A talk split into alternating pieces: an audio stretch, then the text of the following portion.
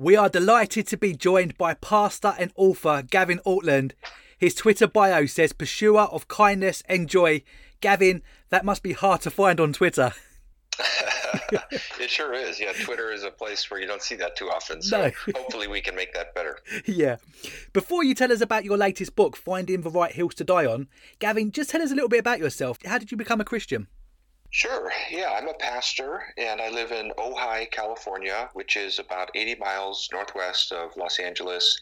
Uh, I'm married and have four children. As of eight days ago, we just had a, a little baby girl. Mm-hmm. And um, I became a Christian at a young age. I grew up in a Christian family.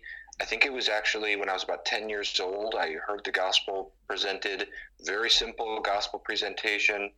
Um, I knew it deep in my heart that I was not in a right place with God. And I, I just responded to that and, and, knelt and surrendered my life to Christ. And it's mm-hmm. been a pretty awesome journey ever since. Yeah, awesome. So you're you're a prolific writer. Um, I know this isn't your first book, but this book that you're going to be speaking about today is Finding the Right Hill to Die On. Tell us a little bit about that book and how did you come to write it, Gavin? Yeah, okay. This is a, a shorter book. It's more popular level. Um, it's. I really hope it would be helpful to pastors, elders, uh, ministry teams, uh, seminary students, kind of a broader audience.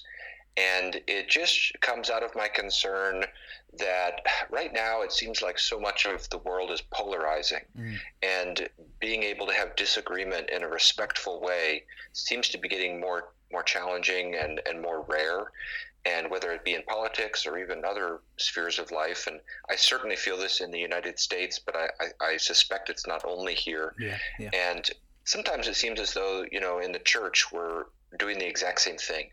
We're polarizing. We're, we're not talking to those Christians that we disagree with in a respectful, courteous way, in a way that's edifying. And even where there's vigorous disagreement, there's love that is mm-hmm. evident amidst the disagreement. And of course, that's not always the case. There's some Christians who do a, an excellent job at that. But I think we need to do better overall. And mm. this book really comes out of the concern for that. The hope is that it will help us try to find what are the right hills to die on, what are the issues that are so important and so central that we have to emphasize them and really fight for them and even there though even with those issues doing so in a loving and respectful way. But then also there's so many issues that are not hills to die on yeah. that sometimes we can divide over. So hopefully the book will just help us think about that. Yeah. In the book you write about this term theological triage. What does that mean? Okay uh, this is a term it's sort of a metaphor borrowed from a medical context mm. where for example on a battlefield a medic will go out and do triage which simply means prioritizing the, the more important injuries first mm. so that people don't die. Mm. Um, some of the injuries can wait a little bit, and you can't treat everyone at once. So you're trying to prioritize the most urgent needs. And uh, that's the idea of this book, but doing that with theology. So saying, what are the most important things we need to focus on right now? And then trying to have a, a, a ranking for them. And in the book, I suggest uh, four different sort of categories not because this is the only way to think about it. Certainly, mm-hmm. we could have more categories probably but uh, this is one way to think about it so so first rank issues would be doctrines that are really essential to orthodoxy they really are the parameters around orthodoxy. Uh, second rank doctrines would be doctrines that they, they don't make you a Christian if you believe them, but they might affect what kind of church you go to or what mm. denomination you're in. Uh, third rank doctrines would be doctrines that they matter. They're not totally irrelevant, but we don't need to divide over them. We could even be on staff in the same church, yeah. uh, even if we differ. And then fourth rank issues would be things that just don't matter at all and we just don't need to, to worry about.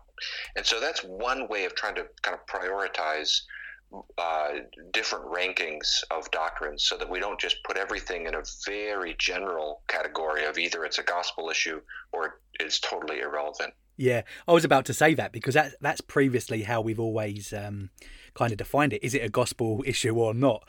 Um, what what's your thoughts on that? Why what what could possibly be wrong with that statement in terms of it being just two categories? In terms of is it a gospel issue or is it a secondary issue, Gavin? Mm-hmm.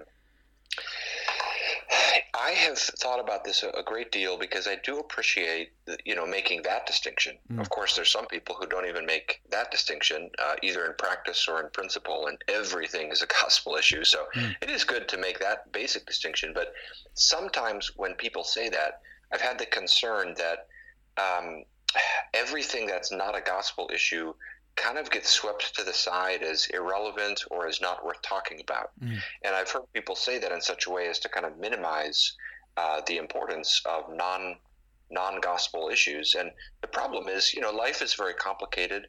Theology is very complicated. There's lots of issues that are not a, a gospel issue in the sense that they're necessary to believe in order to affirm the gospel but they still matter. They make a difference, and yeah. we should still care about them. And so, hopefully, the the fourfold ranking is at least a start to thinking with a little bit more categories and a little bit more nuance. Yeah, it's really good. I mean, as you're speaking there, we're, we're making the assumption that everybody has the same understanding of what the gospel is because um, we've got a Facebook um, page. Um, we recently put a post up saying, um, What is the gospel? And the amount of different responses that we got. I guess where we live in this postmodern world as well, um, Gavin, where you know we can often find, well, I say we, people often end up cheering people on, and you know, whatever whatever it means to you, buddy, well done, kind of thing. How how do we make sure that we don't get sucked into that culture as a church, Gavin? Mm. Well, I do think it's important to um, kind of insist upon the objectivity of truth and one of the things I've heard Tim Keller say many times that I found very insightful, because there is this mentality today that um, what's you know one thing can be true for you, another yeah. thing can be true for me, yeah. and sometimes there's even a resistance to any kind of definitions or standards. Mm-hmm. Uh, it, as a pastor, there's times where I meet people who are opposed to a church or an organization having a statement of faith mm. um, because it, it, it, feels judgmental or divisive to them, mm. um, even for the organization to define its beliefs. But I've heard Tim Keller say many times that the idea that doctrine doesn't matter is itself a doctrine. And I think that's very insightful. And in the book, I talk a lot about uh, doctrinal culture and doctrinal ethos and doctrinal attitude because sometimes those who want to push against doctrines or make all doctrines subjective mm. are inconsistent in realizing that they themselves have doctrinal positions. Mm. They, they may be you know less thought out or less sharply defined, but that doesn't mean they they don't have positions and an overall sort of doctrinal ethos yeah. in the way they function. Yeah. And so that's one way I've I found helpful to kind of highlight you know, no one can avoid doing triage. I don't think. We may not call it that term, and that's fine. But no one can avoid thinking about the prioritization of different doctrines. Mm. Um, it's kind of an unavoidable task. Mm. So I don't know if that answers your question exactly, but that's one of the things that has been helpful for me to reflect upon. Yeah. Ecumenical is a word that is guaranteed to draw a response and sometimes quite a negative response. Tell us about the pros and cons of churches taking an ecumenical stance. Well, some some people really don't like that word because they associate it with a kind of what I call uh, theological minimalism, which is really going down to the lowest common denominator and kind of downplaying everything else. Sometimes downplaying everything yeah. altogether. Yeah. Um, and so sometimes people have that association, but I have to say that I don't think that that is necessarily a problem with pursuing um, and, and, caring about being ecumenical in general. I mean, it, you know, it can certainly be done in a in a minimalistic kind of way, but uh, the New Testament has a lot to say about our unity mm-hmm. as the people of Christ, and that's at the heart of what it means to pursue. Um, ecumenism.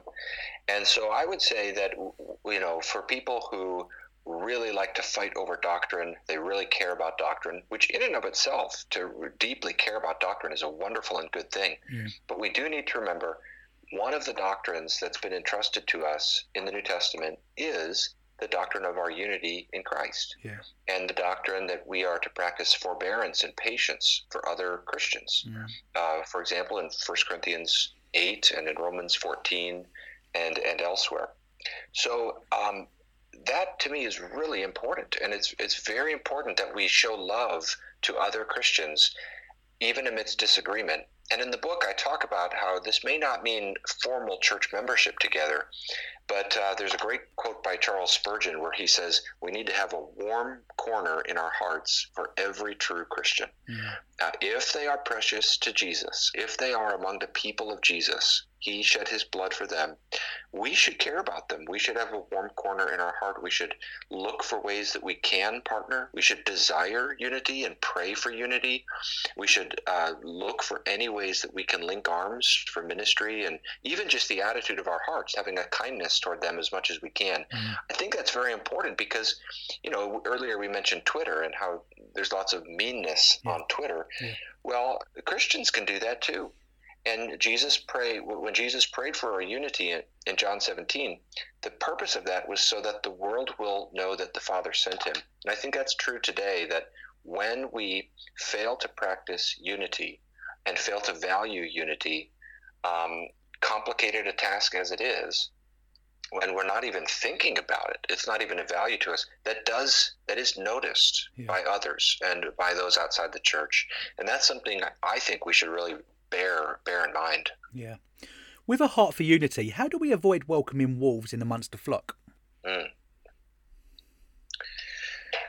Well, one of the things that I think can be helpful is remembering that uh, valuing unity and valuing love does not mean the absence of disagreement. Mm. I think sometimes, you know, in the book, I, I, talk a lot about the importance of theological humility and pursuing that in a kind of Philippians 2 kind of way. Mm and uh, where where Paul speaks of um, treating others as more important than ourselves and so forth, uh, pattern on what Jesus has done for us in coming to die for us on the cross. Yeah. And I just think that um, it's very important. But I sometimes I get pushback on humility because people say, "But if we're too humble, then you know we'll get wishy-washy or we won't oppose error or for instance wolves will not be rebuked as they should yeah. but I, I think sometimes that reflects a misunderstanding of what humility is because i don't think humility is at odds with strength yeah. um, or, or strong conviction just as i don't think unity is necessarily at odds with open transparent discussion and disagreement and statement of uh, areas of, of difference so when there are wolves, uh, the leaders of the church have a responsibility to clearly um, uh, identify uh, whatever the doctrines are that are maybe in, in play, mm. and then to uh, protect the flock, mm. and and that you will need pastoral wisdom for how precisely it should be done. Yeah. But um, I don't think that's at odds with unity. Um, it will complicate maybe how what unity looks like and it will require us to cultivate different kinds of virtues we'll have to have courage and gentleness at the same time mm. and in the book i talk a lot about that these two different kinds of uh, virtues that are needed for being good theologians both courage and humility uh, both tenderness and toughness yeah. um, but I think we can do both. And I see Jesus doing both. He's very tough on the Pharisees. He's very tough to rebuke uh, when he is indignant at people for their hypocrisy. But he's so compassionate and he's so kind. And so mm. he's a good model to us. Yeah. As a pastor with a public profile, Gavin, how aware are you of who and where you partner? Because I, I, I think of someone like Francis Chan, who over the last year he's been very vocal on having an ecumenical outlook, which has led to a lot of criticism of him partnering with well known prosperity ministries. How, how aware are you of that situation? I haven't followed all of the details of Francis Chan's uh, ministry in recent times. A little bit. I I do recall watching and interacting with and reflecting upon his comments about the Eucharist and church history and mm-hmm. church unity and those kinds of topics. I think I saw that on Twitter. Yeah. Uh, January-ish of this year, maybe yeah. 2020. Yeah. Um, and I found that very interesting. I, I, appreciate him personally. I don't know him personally, but I appreciate who he is and what uh, kind of how he approaches things. But uh, I did have some concerns about what he was saying in that video clip, and I mm-hmm. wrote a little bit about that on Twitter. Um, on this topic in general, it takes a lot of wisdom. I mean, there, you know, I don't think there's any sort of silver bullet answer that I know of that can uh, encompass every possible situation. But I think the driving question is, to, is for me is what will uh, best serve the kingdom of God. Mm. And there are times where we need to say, you know what? Um, the, the gospel will go forward if I am able to stretch out and partner with this person or with this ministry or speak at this conference or whatever, and I just need to put my personal feelings aside about this or that matter. Now, there's other times where we need to say, you know what, this is a great opportunity. Um, it could maybe, you know, expand my platform or something, but it would not serve the interests of Christ for me to engage in that context and yeah. for me to partner there. Yeah. And so th- those are both both can be challenging decisions that require us to die to our flesh and and live to the Lord and and prioritize His concerns. Um, and it, I think it takes a lot of wisdom. I don't think it's a simple matter. I think it takes wisdom and prayer. Mm. And maybe we'll get it wrong sometimes. I certainly feel like I've not, you know, made perfect decisions on this. But over time, I think we can also gain wisdom as we look back and learn from how the uh, consequences have fallen out of what we've decided to do. Without that discernment as well, there's there's a risk, isn't there, of giving credibility to false teachers by sharing a stage um, with somebody who, who could be a well-known, you know, heretic. It, it, it could almost be drawing, you know, a, a sense of credibility towards that ministry. That's right. I think that's a very real concern. And, uh, you know, I've also had this concern recently with when fallen pastors are restored too quickly or too glibly, mm. that can be so hurtful to the victims who were damaged by yeah. their ministry. Yeah. And also, I don't think it serves the church well. So there's all kinds of worries there and, and, and concerns about how we navigate um, where we don't want to um, put someone on a platform or join someone on a platform in a way that will be dishonoring to truth. At the same time, we want to, there, there's, as I said, there's different categories of errors. Yeah. So there's some points of doctrine where we might disagree with someone, but say, but we can still partner in the gospel. Mm. We can still join together. And so it takes wisdom to know how to distinguish those two. And hopefully that's the kind of thing my book is is uh, useful as we work at that. Yeah, yeah. How important is it for Christians to love and embrace all Christians, even the ones we disagree with on many issues? And also, we, have mentioned Twitter as well. What does that actually look like online, Gavin? Mm.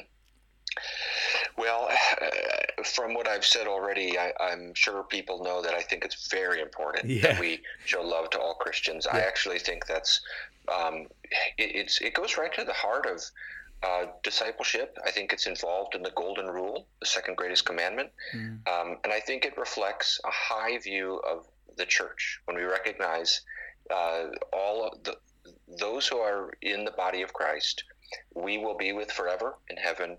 And we have a, a deep mystical union with through our union with Christ.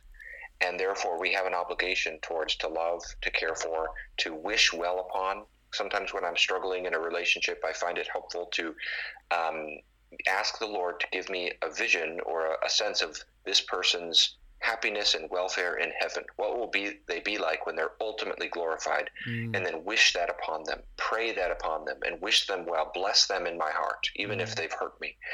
Um, I think that's so important. I do want to acknowledge, and people listening to this may find that a, a, a challenging exhortation or even a painful one because there are real wounds in the body of Christ and there's also complications. I mean, there are people within the body of Christ who maybe have hurt us and maybe we have deep concerns with how they are, are functioning in their ministry or in other ways.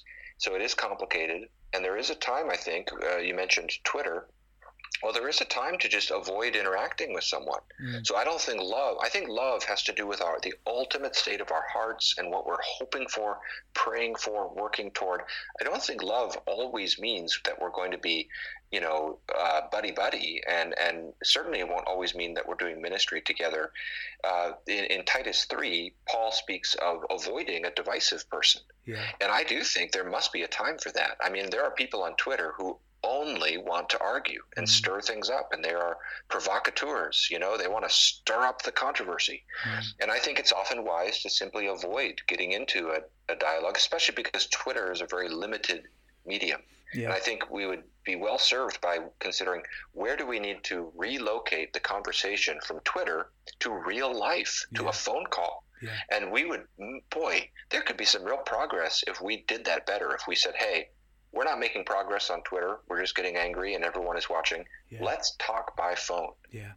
I mean, that, that seems very rare, yeah. but I actually think we need to talk to our opponents, yeah. our, our theological opponents, and, and sit down or, or uh, over a dinner table and talk mm. and hash it out. I think we can make a lot of progress like that. Mm. With that in mind, how useful do you think a discernment ministry is?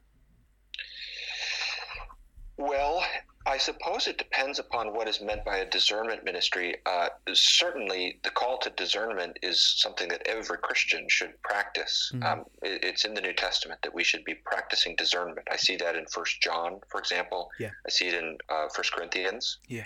Um, but I have to say that there are some discernment ministries, so called, that seem to be um, constantly in attack mode and that concerns me. And I, I, I think that um, when we are engaged in discernment, we just need to uh, be aware of temptations that may be open to us. We need to have to strive for humility and remember that we are fallen and fallible as well. Mm. Uh, and we need to seek to show love. And us, one of the ways we can do that is making you know, triple checking our facts, making sure we are totally accurate. Yeah. There are times where discernment ministries spread things that are false, and I do think that the right word for that sometimes is slander. Mm-hmm. Uh, if they are spreading false information about Christian leaders, and that's very dist- I don't think people always realize how hurtful and destructive it can be for pastors when their reputation is damaged by um, mistruths. And I see that happening sometimes. So discernment is very important, but it's equally important, I think, that it be done in a biblical and Christ like way. Mm. It's a very human thing for, for us to feel comfortable and for us to to like people like ourselves. And I wonder for, from looking at your book, and from our conversation, how how much of our concern sometimes with people that have different theological beliefs to ourselves often comes out of a an almost caricature extreme view of, of the other person. So for an example, I'm a cessationist, whereas and I'm not, you know, a massive fan of categories or or, or you know, saying that because you often then when you give that information, you're not then sure what that means to the other person. So often when you say that you're a cessationist to somebody, I think, oh, well, you don't believe in the Holy Spirit then, or you know, and there'll be this caricature, or you know, if somebody's a continuist, then you've you, you know, and, and again you go to the extreme. How? What are your thoughts on that, Gavin, and, and what can we do to prevent that from being the case? Mm. I can really relate to your comments there. Uh, as I was writing the book, I felt uh, uncomfortable at times with trying to figure out where do I even reference my own views mm. because as you say when we identify ourselves on some of these issues uh, it can uh, create distance mm. between ourselves and someone who holds a different view mm. and I didn't want to do that unnecessarily but then if you never talk about your views uh, that can be problematic or um, the book can feel too abstract like yeah. it's not getting specific enough yeah. so I really struggled with that and I tried to make it as clear as I could um, you know, here's where I stand, but I'm not trying to emphasize this, or you know, the, the, that really isn't the point of this book. And I, I, think to answer your question, you know, one of the things that is so important to me, and I'm increasingly in our current context um, where the culture is so polarizing, um, I'm increasingly seeing the importance of believing the best in others, giving the mm-hmm. benefit of the doubt. And I've mm-hmm. seen this recently where Christians of different tribes on various issues, mm. um, and I, have had the privilege of having the opportunity to talk with people on both sides, and I mm. hear the way they talk about each other, and I think sometimes it's almost as though we're looking for faults or we're believing the worst so easily. Yeah. And it's so easy to do um, when we, because something about the way we're wired is kind of tribal. Mm. You know, we want to be a part of a team. Yeah. Even when I went to college, I was at the University of Georgia, and it's amazing how the intense the loyalty is to the Bulldogs there, yeah. as opposed to other schools. And it's something sociologically goes on in us that we want to identify with a tribe and with a team. Yeah. When that happens with our theology, it can lead to dark and ungodly attitudes. And so it's really important to not be more cynical than we need to be. I want to be, I'd rather err on the side of naivety than cynicism. And I want to be the kind of person who believes the best of others. Mm-hmm. And I think we need to do better at that as the church of Jesus Christ uh, here in the early 21st century. Mm. If you ended up in a conversation with someone and they told you that they really loved the teaching of a well known heretic, how would you navigate that conversation? Mm. well, I have had some conversations like that, uh, and that's challenging. Yeah. Um, on the one hand, you know, you don't want to immediately just flatten the person, so you want to have a pastoral touch, and uh, it, some of the details of how y- you might approach this might depend on your relationship with this person and how well you know them. Um, I do think it's helpful to give the person specifics, and and at a certain point in the conversation um, it will probably be helpful to say, hey, did you know that so and so says this? And then document the claim and, and show them the yeah. claim yeah. so that you're not just uh, giving them sort of general hearsay, yeah. but you're you're giving them specifics, mm. and then just patiently, lovingly try to explain why that's a matter of concern, and if it's truly someone who is heretical, not merely in error on a second or third rank issue, because that's a whole other issue here. Is sometimes we use that word heresy um, either we don't use it at all, and that would be the minimalistic tendency, yeah. um, or we, we, use it too quickly and we label things a heresy that are maybe an error, but they're not, they don't rise to that level. Mm-hmm. I, I, tend to use the word heresy to describe theological erroneous views that threaten the gospel. Yeah. They're yeah. not merely, you know, um, one person believes in uh, one one mode of baptism, the other a, a, different mode, and, and one is right and one is wrong. Yeah. But they're but they're both Christians. They're really uh, more foundational errors. So uh, if it's really a, a, heresy, I think it's probably uh, going to be important early on in the conversation to be clear about that and, and just calmly try to explain. Uh, you know, here's what the issue is, and here's why it's so important to be careful about it. And maybe there's ways to disentangle it's possible this person might be a regenerate Christian who loves the gospel and loves the truth. Yeah. But what they've understood from this teacher, maybe they don't know the whole picture. Maybe they picked out something out of context. Maybe they liked some of the good things that teacher said and not known the bad things and so yeah. forth. Yeah. So hope maybe there's a way to disentangle the, the good things there from the bad and try to be clear about both. Yeah. Very wise, Gavin. Very wise. Have there been any hills that you would have died on historically, but you've since changed your mind on? I cannot think of any specific doctrines that I would have said as first rank and now don't see as first rank. Um, part of that is I have been very blessed to have a, a godly dad and mom yeah. who I, I, feel like gave me a, a pretty good framework early on of thinking about theology. Now, there have been a few issues that I've realized are more complicated. So, for example, in the book, I talk about the, the virgin birth of, of Jesus as a first rank doctrine. And I just talk about how J. Gresham Machen 100 years ago uh, saw that as a kind of a fault line between uh, uh, uh a biblical view of Christ and the, the sort of liberal uh, modernist view that, that uh, took out all the supernatural elements of Christianity at that time in history. And I talk about how first rank doctrines can be like that. They can function as kind of a dividing line or a wedge between uh, the spirit of the age, mm. whatever it is. Back in Machen's day, it was uh, classic liberalism, denying the supernatural.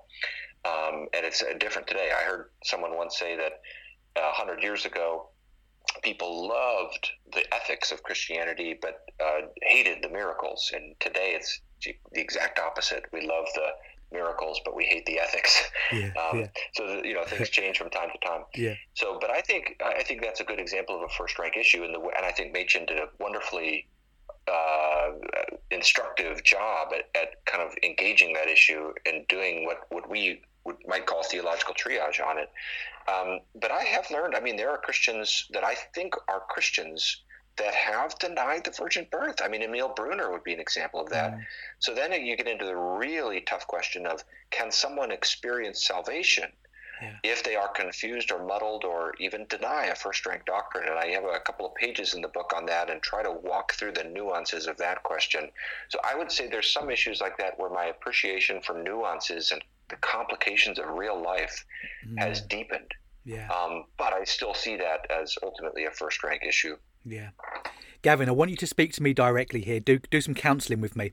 As somebody with as somebody with really low um, emotional intelligence, I, on a scale of one to ten, I'm either a one or a ten. I'll either you know my default position is I'll either ignore something, or on the other side of the spectrum, it, will be I'll, I'll, end up crying about it and, and getting really upset about a, a disagreement.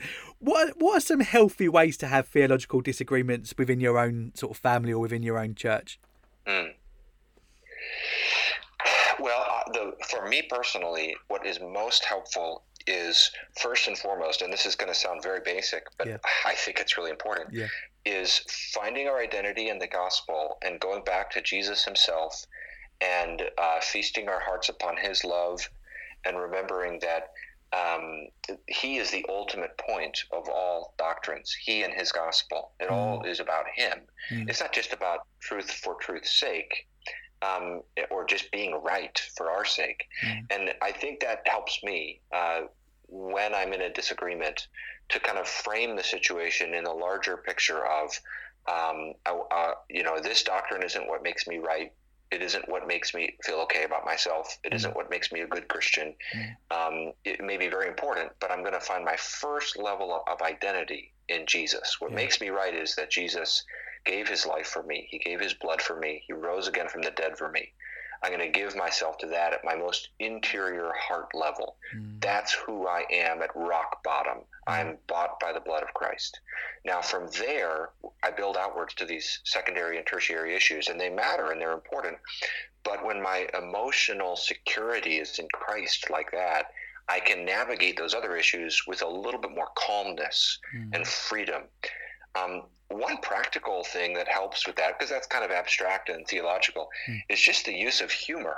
Mm. And I know that that seems so hmm. basic and practical, but I've actually found it really helpful in the midst of a discussion that can be uncomfortable or tense. Yeah. Uh, just using humor. And another thing that's very practical is just uh, saying something kind to the other person, whatever it is. It, just saying, I appreciate having this discussion with you if that's all you can say. Mm. Something kind can be disarming and can introduce a human touch to mm. things. That's another practical idea. Yeah. Wow, really good. What advice do you have for pastors on navigating difficult theological differences among their own church members? Mm. Well, I would first say I feel their pain. Yeah. this is so hard uh, yeah. uh, because you're you, as a pastor, you're in a very particular kind of role mm-hmm. and you don't have as much freedom. I mean, for example, the way you might talk about politics is going to be const- if you're a good pastor who's mindful of what your calling is I think you will be constrained and very thoughtful and judicious about how you talk about politics because you don't want to complicate what your main purpose is as a pastor, which is not to be a political commentator, uh, but it's to be a, a a proclaimer of the good news of Jesus. Mm. And so um, that mo- that doesn't mean you never talk about politics, but the way you do so will be subordinated to the interests of the gospel. Mm. And that's very challenging. And there are lots of cantankerous people out there in the world who will they will find a way to argue with you, to fault you. There's so much unfair criticism of pastors. So I first would just express my my heart level uh, sense of solidarity with them in the in the trenches. Um, I would say, you know, the main question is, as always, how can I best advance the gospel yeah. in my ministry? Yeah. And so I think that will often mean uh, lots of restraint, lots of um, not emphasizing your own views on various issues, but um, maybe saying them, but not emphasizing them. Maybe bringing them in in relation to the gospel, you know, and, and how uh, and in what will serve the gospel for your people. Um, and I think I, I, really don't think there's any sort of easy way that pastors can avoid the challenges of this. I've faced this a lot because I've written about things, and that people yeah. can find my writings, and then yeah. they can, yeah. you know, say, "Hey, you said this," and then we then we're into it like that. and I don't know any shortcut of how to deal with that beyond just I think patience and love go a long way. One of the things, uh, uh one thing that might be helpful to say is I think showing a human side can help. So being transparent with people about your motives as much as you can. I found this helpful mm. when when there's a disagreement, sometimes people feel threatened Yeah. and they view you not a, as a person but as a threat. And so, just honestly saying to someone, "Hey, you know, I know we see this differently. Let me share with you my heart. Let me share with you. Here's honestly why." I feel this way about this issue. To the best that I know my motives, here's what I'm trying to do. Here's how I'm trying to be faithful to the Word of God Mm, and just saying that and laying your heart on the table there are some people that you'll never win over yeah. no matter what you do but some people can be won over like that by Mm. showing the human touch in that way so that's one maybe small piece of advice Yeah. At what point do you encourage that church member to, to maybe find another church that lines up more with them, you know, theologically? Mm. Well, I hope that I'm slow to that conclusion. I Mm. hope that I won't be. It won't be from a selfish motive, like um, they're just causing me difficulty or something like that. Mm. Um, sometimes pastors can can fail to show the patience we should show. Um, I think there are times where when someone is really stuck, and whether it be a doctrinal issue or some other practical issue or something, Mm. they just cannot turn the corner Yeah. and it will be a source of perennial frustration and conflict and unfruitfulness for both them and for the church Yeah. if they stay.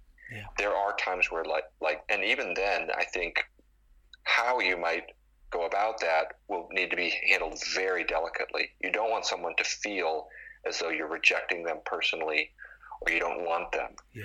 but um, there may be ways, depending on your relationship with that person, to to sort of acknowledge that the divide is uh, not seeming to be able to be bridged at this time. Yeah. And there may be a way to acknowledge that to the person, but it will need to be done with great care, great patience, and hopefully every step along the way, a care for that person and a Mm. love for that person. Yeah, so good. Gavin, you're a super busy man and you've got lots of other projects on the go. Tell us about what's going on.